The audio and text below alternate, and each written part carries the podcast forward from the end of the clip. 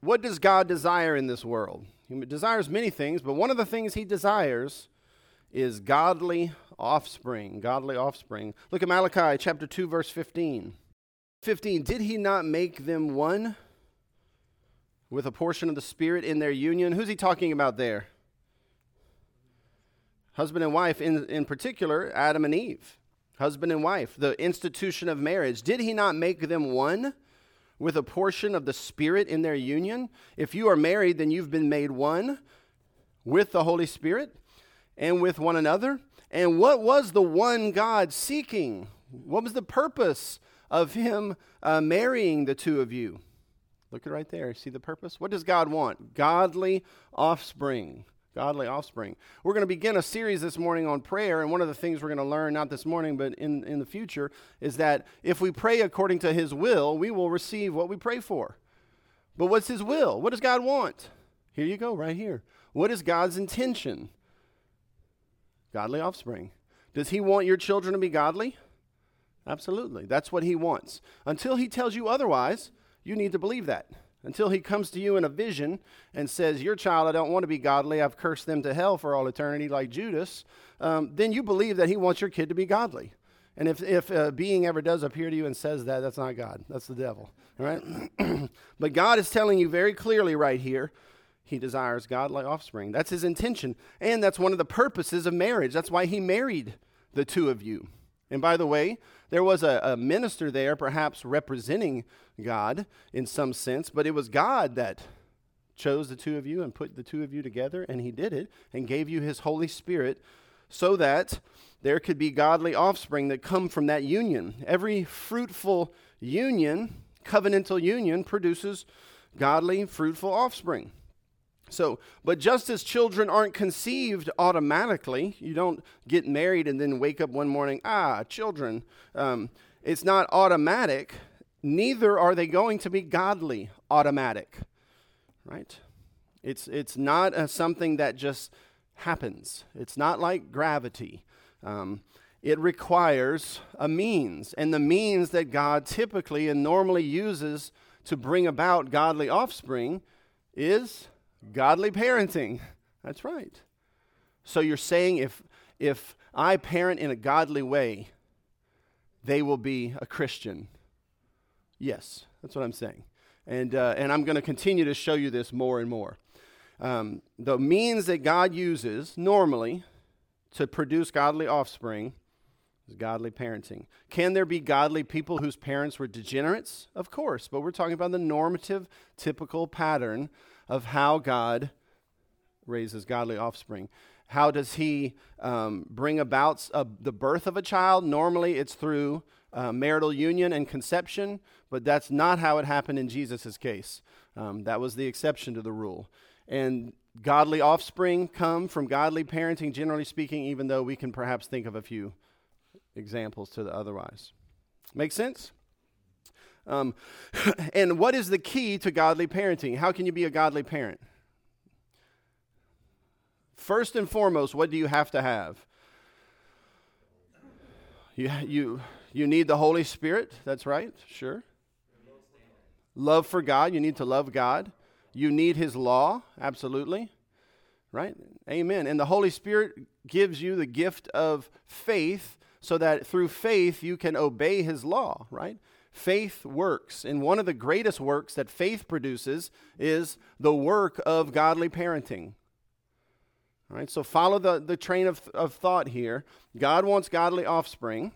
The way he produces godly offspring normally is through godly parents and parenting. Godly parenting is a work that is accomplished through faith. Through faith. Faith is always in the person and the promises of God.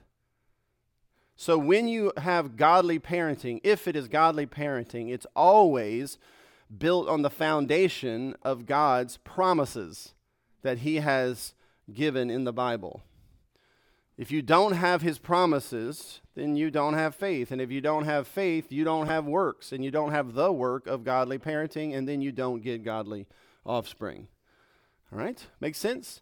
So, essential for godly parenting is faith. And that's where we got to start this class.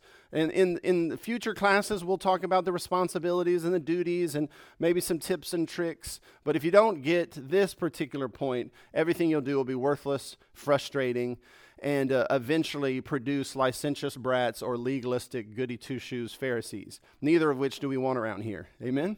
What we want are godly children, which come from godly parenting, which is a work produced by faith in the promises and person of God. Look at Romans chapter 14, verse 23. For whatever does not proceed from faith is sin. What if I spank them precisely as the law of God commands, and I don't do it in faith? What is that? Sin. What if I instruct them to obey the Ten Commandments and to obey their teachers and obey their parents and to um, take a shower daily and to brush their teeth and to proper, you know, practice proper hygiene and all of these things, but I don't have faith, then everything that I taught them is sin. And when they do it, and they don't do it in faith, they will be brushing their teeth in sin. They will be everything that is done out of anxiety or out of fear or out of whatever motivations, if it is not done from faith, it is a type of sin. Even if your parenting looks a lot like the parenting of other people in the church, because you're following the same protocols and tips and tricks, if you don't have faith, you are in sin. And there is no promise that God produces godly offspring through sinful parenting. Okay? The promise is that He will be faithful if you will be faithful. If you're not going to be faithful, He may still save your kid in spite of you, but I don't know of any promises for that. Make sense? All right, good. So here's a little warning for you. Many people think, and you might have thought when I said we're going to have a class on parenting, that it's going to be about tips and tricks, techniques. And I've raised so far all good kids. So I probably have some tips and tricks and some techniques. We'll see. They're not done growing. Hopefully, none of them apostatize, right? Right?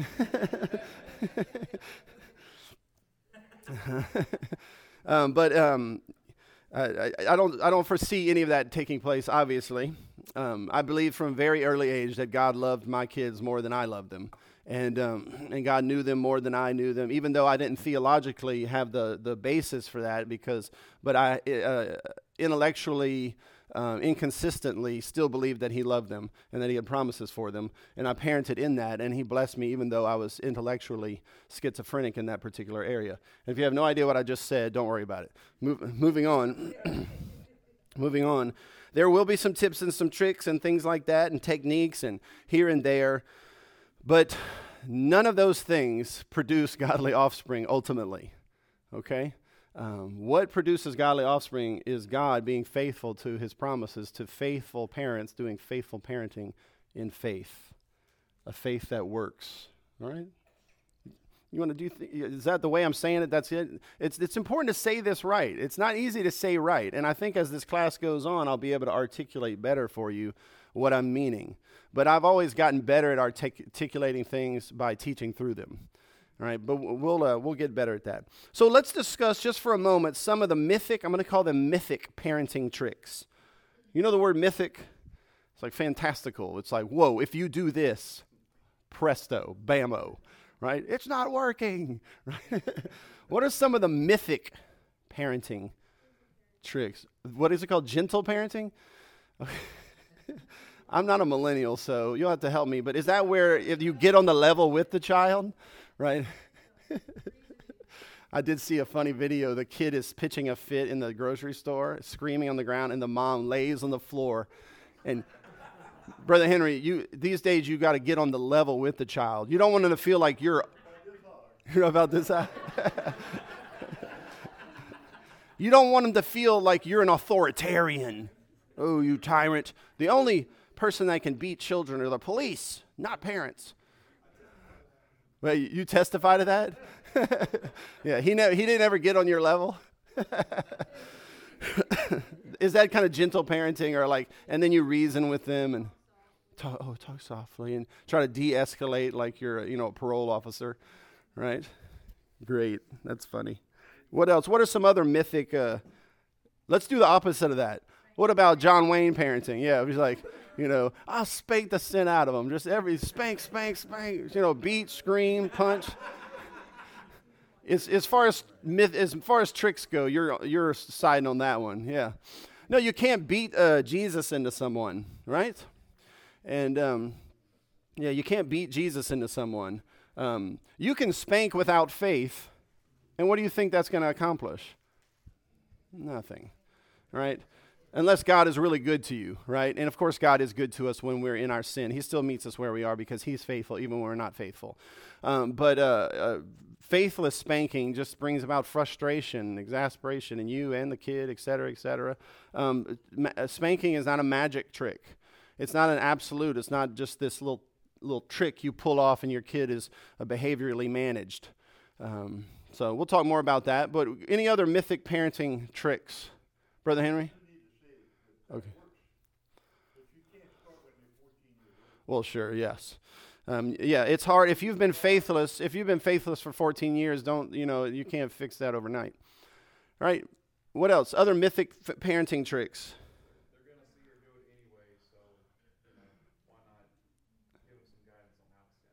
Oh gosh, yeah, yeah. They're gonna. I've actually heard someone wrote that to me on Facebook. Like they're gonna uh, have premarital sex. They're gonna fornicate anyway. So at least like teach them how to do it safely. I was like, idiot. All right. When I when we parent, when we were parenting little kids, and no offense if this is your your your like go to, but there was this thing called Baby Wise, and uh, do y'all remember Baby Wise? And it was pretty practical. It was something like you, it was like a rhythm.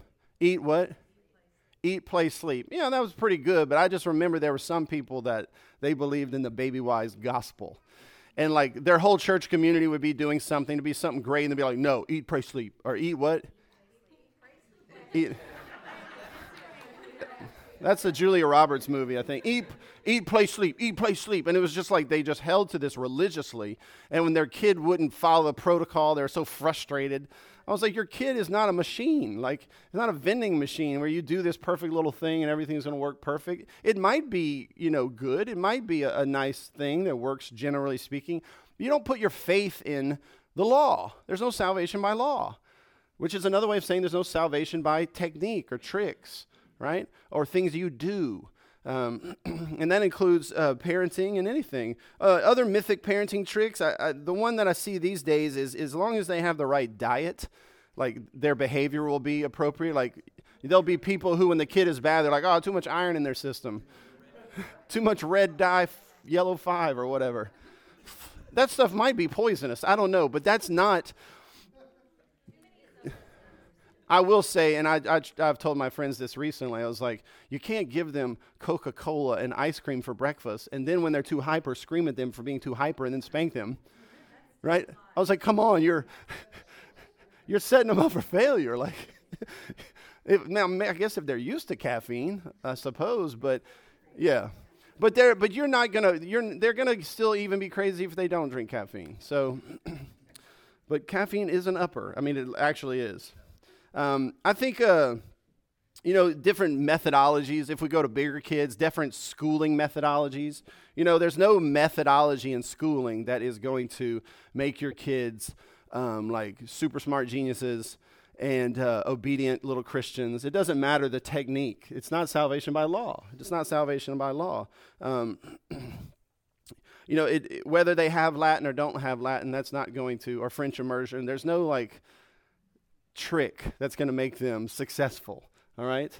Um, college, no college, spanking, no spanking. We don't have a TV in our house. No, we do have TV. You know, no, this, it's not law. It's not law. All right? I'm not even pro or for any of these particular things. I'm just trying to say you got to get out of the mindset that there is, there is something you do or don't do that is going to make all the difference. Yeah, CCA or, or whatever, perfect school or perfect homeschooling co op or perfect program or, you know, honors this, honors that. None of that. It's not, those things can't make or break you, all right?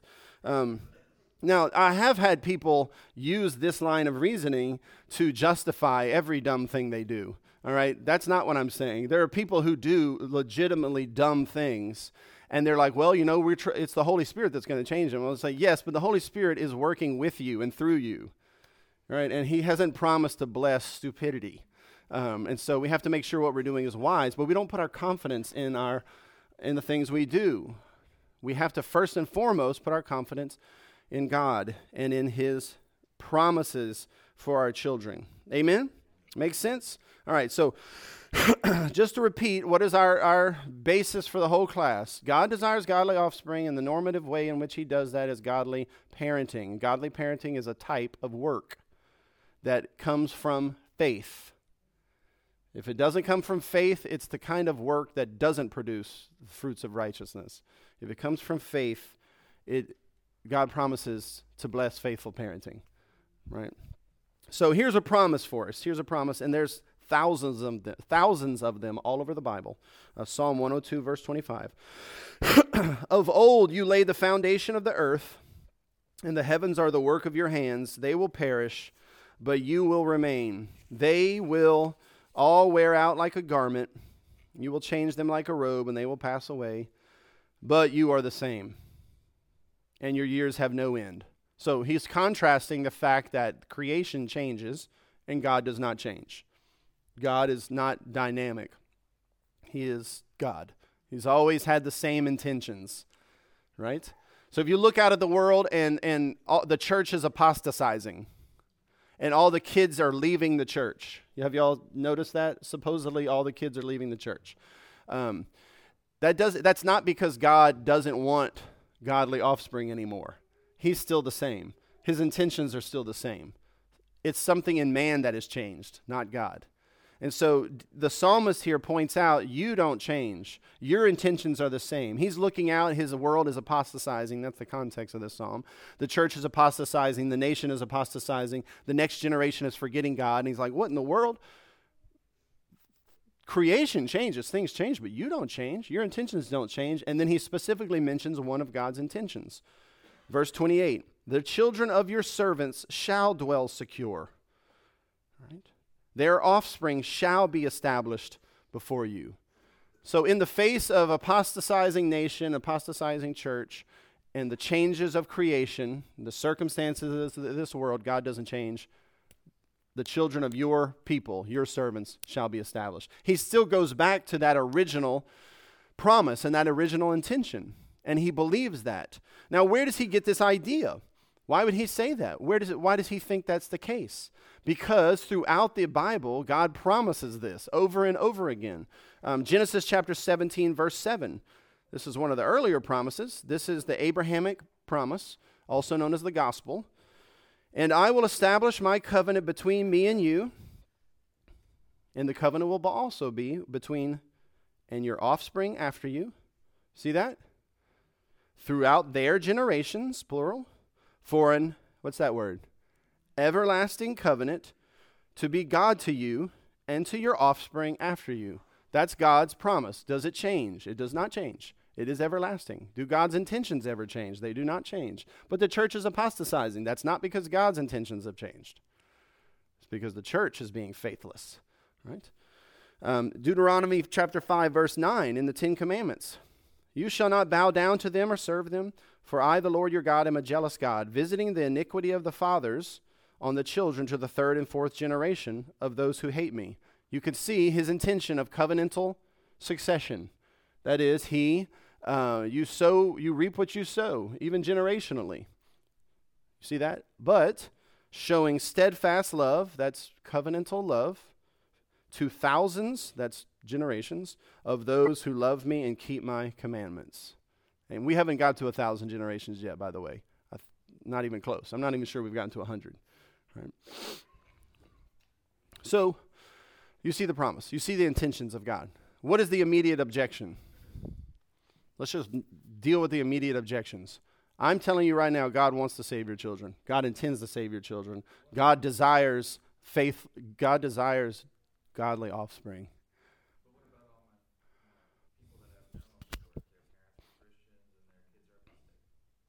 Yeah. I don't know, right? I have a guess, right? But the Bible says that he intends for for uh, godly offspring. His intentions didn't change with them. What about Esau? Don't have two wives. Okay? Now, I'm not exactly certain about this because we're dealing with the mind of God. We don't know the eternal decrees of God, right? God literally told us that he hated Esau. But he didn't your kids' names aren't in the Bible. He never said that about any of your kids. We only know that about Esau because Paul told, told us in Romans. Okay? All right? What about um, uh, Isaac didn't even know that. That's right. Isaac shouldn't have had two wives, or however many he had. He should have believed the promises. He didn't believe the promises. That's why he tried to give the, uh, the promise to Esau instead of Jacob, because he wasn't living in faith. He was in sin. What about, um, what about uh, Cain? Don't cheat on God with the devil, right? And then you won't produce a little Cain. That's, that's how I think it works. What about Absalom? Don't have hundreds of wives from pagan nations, right? What about the sons of Eli? The Bible says Eli did not restrain his children. See, I, am not certain about this, but it seems that every time you see an apostatizing generation, oh, the Bible is, is trying, it points out the faithlessness of the parents. Right? It, it perpetually shows that. But then sometimes the Bible will show the kids having revival because God is faithful. Right? So it's a very complex subject, but I basically I basically say this to people unless God has told you otherwise, believe the last thing he said to you, right? We'll talk more about this as we as we go on. This doesn't mean that we can presume. Faith is not presumption. What would presumption look like? Presumption is cavalier. It says I can parent however, right? Or I can neglect my children because hey, God's going to save them one way or the other. Either God's going to save them or he's not going to save them. Therefore, it's not really up to me, so I don't have to be a good parent. I don't have to be faithful. That's the same line of reasoning where people say, you know, you're, you're going to die when you're going to die, so why wear a seatbelt? Right? That is fatalism. It's not biblical understanding of God's sovereignty. It's very rationalistic because rationalistically, you know, if it's determined when you're going to die, why wear a seatbelt? That's fatalism, though. It's not Christianity, right? In Christianity, we believe both in God's sovereignty and human responsibility. And how those two things work together, nobody knows exactly, but that's how um, we're supposed to live. Right? Um, and children, just because you're in the covenant, um, doesn't mean that you uh, can presume to be faithless either. Right? Your, your children, as they grow older, uh, they are in covenant. There are promises for them. God will be faithful. His intentions are godly offspring. But if they don't live faithfully and they apostatize, they can't expect to reap um, a blessing when they have sowed rebellion, because God will not be mocked. You will reap what you sow. Right? Matthew 3, verse 9. And do not presume, you see, presume, that's not the same thing as faith. Do not presume to say to yourselves, We have Abraham as our father. For I tell you, God is able from these stones to raise up children for Abraham. Right? He can make children from stones. But you know what he prefers, what he intends? He intends to make children from Abraham right? He intends to make children. That's how normally how he does it. That's that's how he has expressed his intentions, right? But you can't presume. You can't presume. All right. And Luke chapter 12 verse 48, if you do presume, but the one who did not know and did what deserved a beating will receive a light beating. Everyone to whom much was given, of him much will be required, and from him to whom they entrusted much, they will demand the more. Jesus, referring to hell, says that if you are in the covenant and you do have God's promises and you apostatize, that your hell will be more difficult and hotter. Makes sense? So you don't presume. As parents, you don't presume, and as children, you don't presume. All right, Psalm 127, verse 1. Let's, let's think about this a different way, okay? Unless the Lord builds the house, those who build it labor in vain. Amen? So, does it matter what materials I use? What do you think? Yeah, but at the hey, but the Lord's got to do it. Only if the Lord does it will this house be built and be established forever. So does it matter what materials I use? Does it matter how I build, what techniques I use? Right? It does. But I mean, but uh, but the Lord has to do it. The Lord has to do it. See, uh, both of those things are true. Both of those things are true. Uh, there's a lot of parents who are like, "Oh no, the Holy Spirit has to save them." Yes, we know that. right? So it, it you know you can't you, you being faithful has nothing to do with it. The Holy Spirit has to save them. That's not how, what the Bible says. The Bible has promises from God to faithful parents, right? Um, if I say the Lord has to build this house, that we don't then think it doesn't matter what we do, right? Amen. Um, that's called, I suppose, uh, presumption, maybe, or denying the promises. You got presumption on one hand, it doesn't matter what materials I use or how I build, the Lord's got to do it. That's presumption. And on the other hand, you have denial, right? God never said he wants to build this house. God never said he's for my house, right? So I'm going to build, but I don't know what's going to happen with this, right? There's a lot of people who parent that way. They're like, God never said he was going to, God never told me my son is elect. So, you know, I don't even know if I can teach him how to pray because I'm not sure if God even listens to him because I'm not sure if he's elect or not. No, God did say he intends to save your children over and over again, right? Imagine someone uh, going into building a house and saying, Well, I'm not going to even build because God never said he intends for this house to be built, right? Uh, the horse is prepared for battle, but victory belongs to the Lord. What are the two non faithful ways to respond to that. One is, I'm going to prepare the horse and it's me. I got this. As long as I prepare the horse properly and I have all the right tips and tricks and I do this right, I'm going to win this battle. That's not faith. Another one is, well, God never told me individually that this battle I'm going to win, so why even try? Right? That's not faith either. Right? God's sovereignty and human responsibility are very complicated and, and hard to work out. But what you can't do um, is deny the clear, express intentions of God for your children, right? And I think if you're going to err, err on the side of, of, of saying, you know, God, unless you tell me otherwise, I expect to be in heaven with these children. I'm claiming these promises, and I'm going to live in light of that. All right? Um, let's talk about prayer just for a second. 1 John 5 14. Look at this. And this is the confidence that we have toward Him. Do you have confidence about your children? About the things you want? You got to have confidence in the character of God and in what He has expressed are His intentions. That if we ask anything according to His will, He hears us. If you pray according to His will, He will answer those prayers. He hears you. And what is His will regarding your children? He wants godly offspring. He has given you promises. How do I know that? I don't know if they're elect. Stop. That is not the proper response.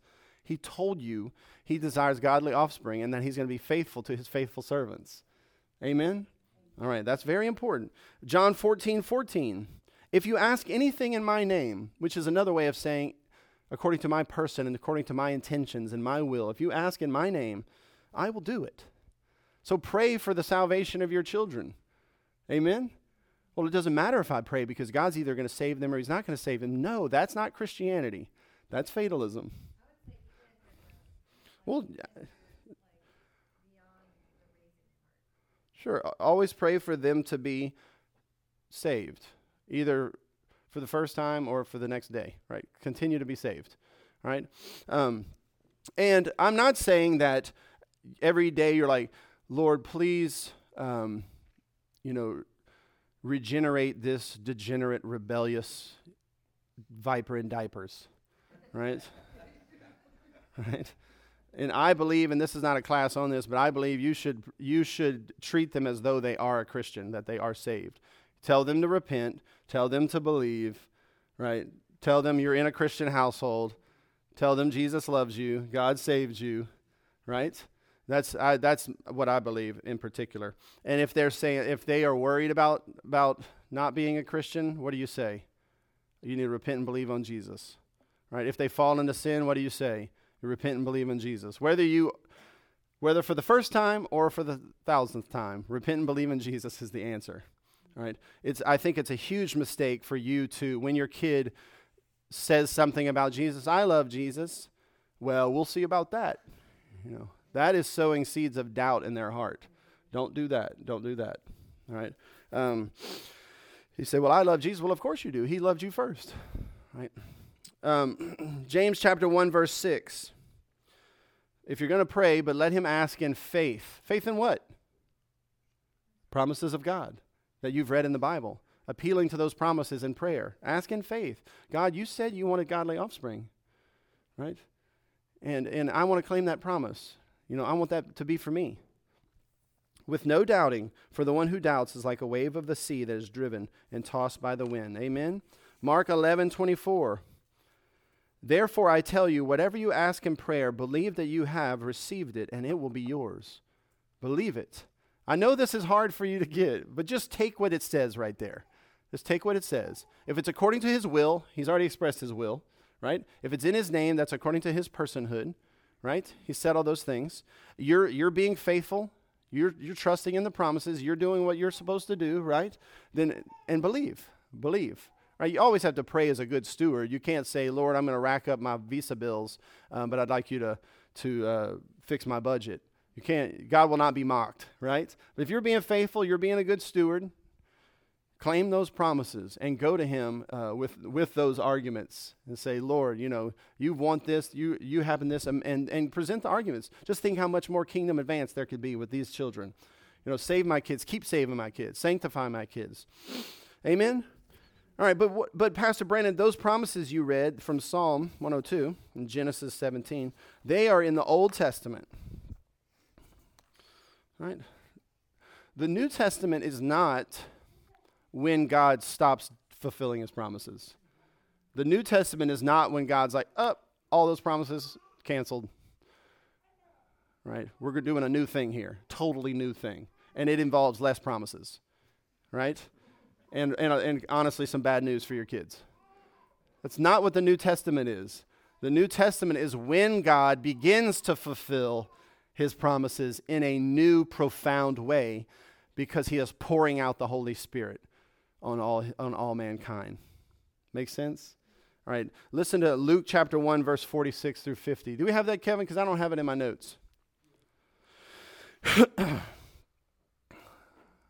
right there. And Mary said, is this Old Testament or New Testament? New Testament. My soul magnifies the Lord, and my spirit rejoices in God my Savior. For he has looked upon the humble estate of his servant. For behold, from now on all generations will call me blessed. For he who is mighty has done great things for me, and holy is his name, and his mercy is for those who fear him from generation to generation. Amen. You see, she knows the promises. She knows that he intends to be faithful covenantally generation to generation. New Testament. Uh, Ezekiel chapter 34. now, this is in the Old Testament, but is an Old Testament prophet foretelling of the new covenant that would come. Ezekiel 34, verse 24. And I, the Lord, will be their God, and my servant David shall be prince among them. Who's he referring to here? Jesus. David is long dead here. David, David is being used typologically here. I am the Lord, I have spoken the Lord's I will make with them a covenant of peace and banish wild beasts from the land so that they may dwell securely in the wilderness and sleep in the woods. And I will make them and the places all around my hill a blessing, and I will send down the showers in their season. They shall be showers of blessing. All right, keep going. One more. Hopefully, I got the right verses. Oh, we don't have it? Ah, that's all right. You got it?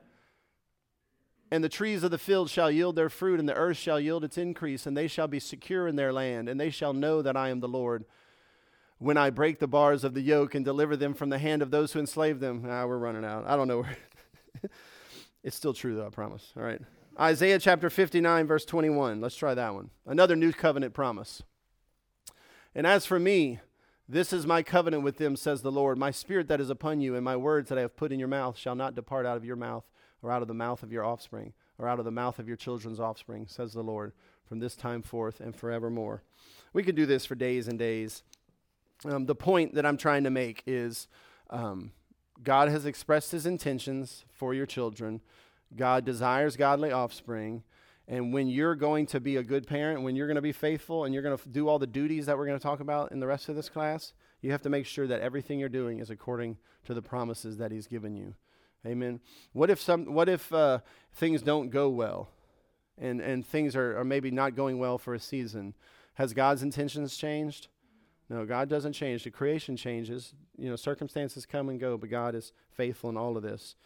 And um, and this is what Peter was talking about. Acts chapter two, verse thirty nine. when he stood up on Pentecost, um, the people had just crucified Jesus. They, they were perhaps concerned that, that it was too late for them. And he says, No, repent and be baptized. Why? Why repent and be baptized? For the promises for you and for your children, and for all who are far off, referring to the Gentiles probably, everyone whom the Lord our God calls to himself. Amen? Amen. So uh, we got a few minutes. Any questions or any thoughts about this?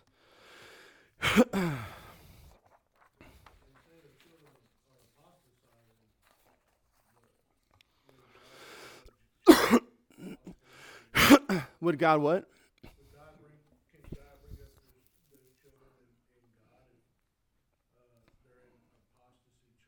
Yeah, absolutely. Um, they do say the next generation is apostatizing, but have you ever been to a megachurch? There's a reason why they're apostatizing, right? Have, those kids are all being sent to government uh, state schools. The purpose of government schools is to evangelize in the religion of secularism.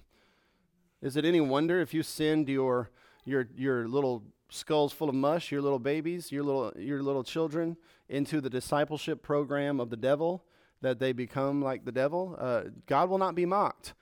The servant becomes like his master. That's what happens. God will not be mocked. The reason the generations are apostatizing is not because God is not faithful to his promises and he and or because God has changed his intentions towards the next generation.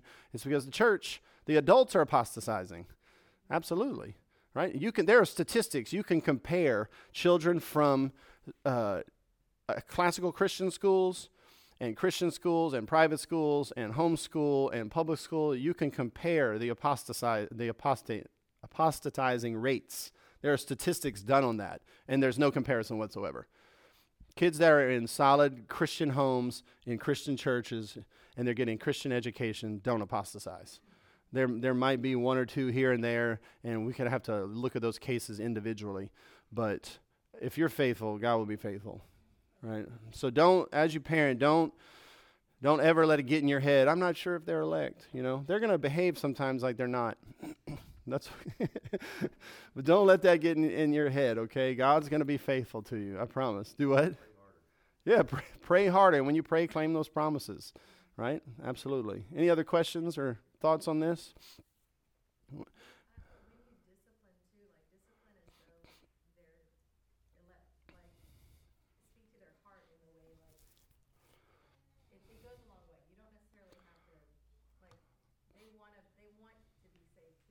Yeah. And so by feeling like I'm not saying No, you got it.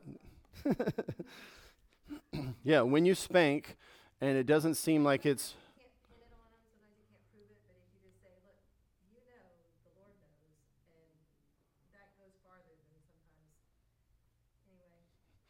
We'll just work on it for a second. We'll um, I don't, but I, I think I would be willing to bet all the ladies in the room know exactly what you're saying. all the men are like, "What? I don't know." um, I will say this about spanking: when you spank and you're like, "It's not working," um, it's not like that. You know, what's not working? What's not working? Right? There's no promise of. Uh, yeah, uh, my yeah, we would want we would want to make sure that you're spanking biblically, and there's a lot to say about that. We'll get to that um, because I usually that's the case. Usually there's some uh, inconsistency of discipline. What's actually happened is you're not spanking; you're just hauling off, right? You're just uh, you're losing it. That's not the same thing. Or you're uh, you're giving them the lightest of taps, like you're not really actually spanking them or or you're angry, you're freaking out. You know, if it's not if it's done in sin, that's not in faith, right? But also remember, uh, faith is in the promises of God, and, and we walk by faith, not instant gratification. Like, if we got immediately the results, we wouldn't need faith, right? When we say spanking in faith, we mean spanking in patience, right? you, and some of us longer than others, right? So, Brother Henry.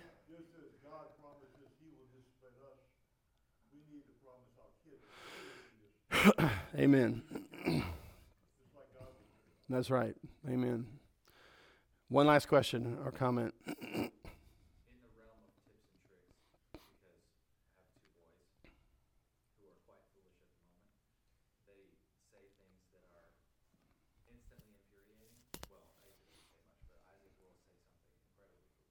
Who's he infuriating?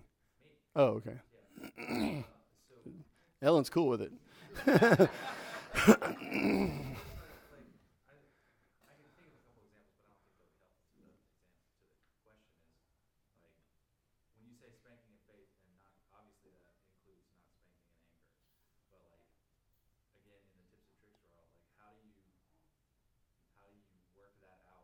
It is weird to me that your kid is saying something and you're like, Rah!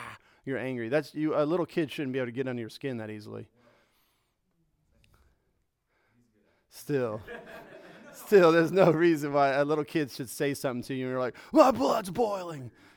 Yeah, like that. I maybe what you're like. I, God's mad at that, Isaac. Maybe that's what you mean. Like, are you really like your ears are getting red and you're uh, like shaking in anger? Ah because of something Isaac said. We'll have to we'll work through that. But uh yeah, but uh, yeah, you definitely spank them for things they say. Yeah, yeah for sure.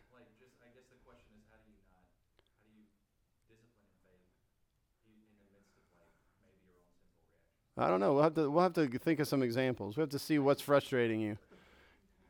We'll have to think about that. All right. Y'all have a good Lord's Day.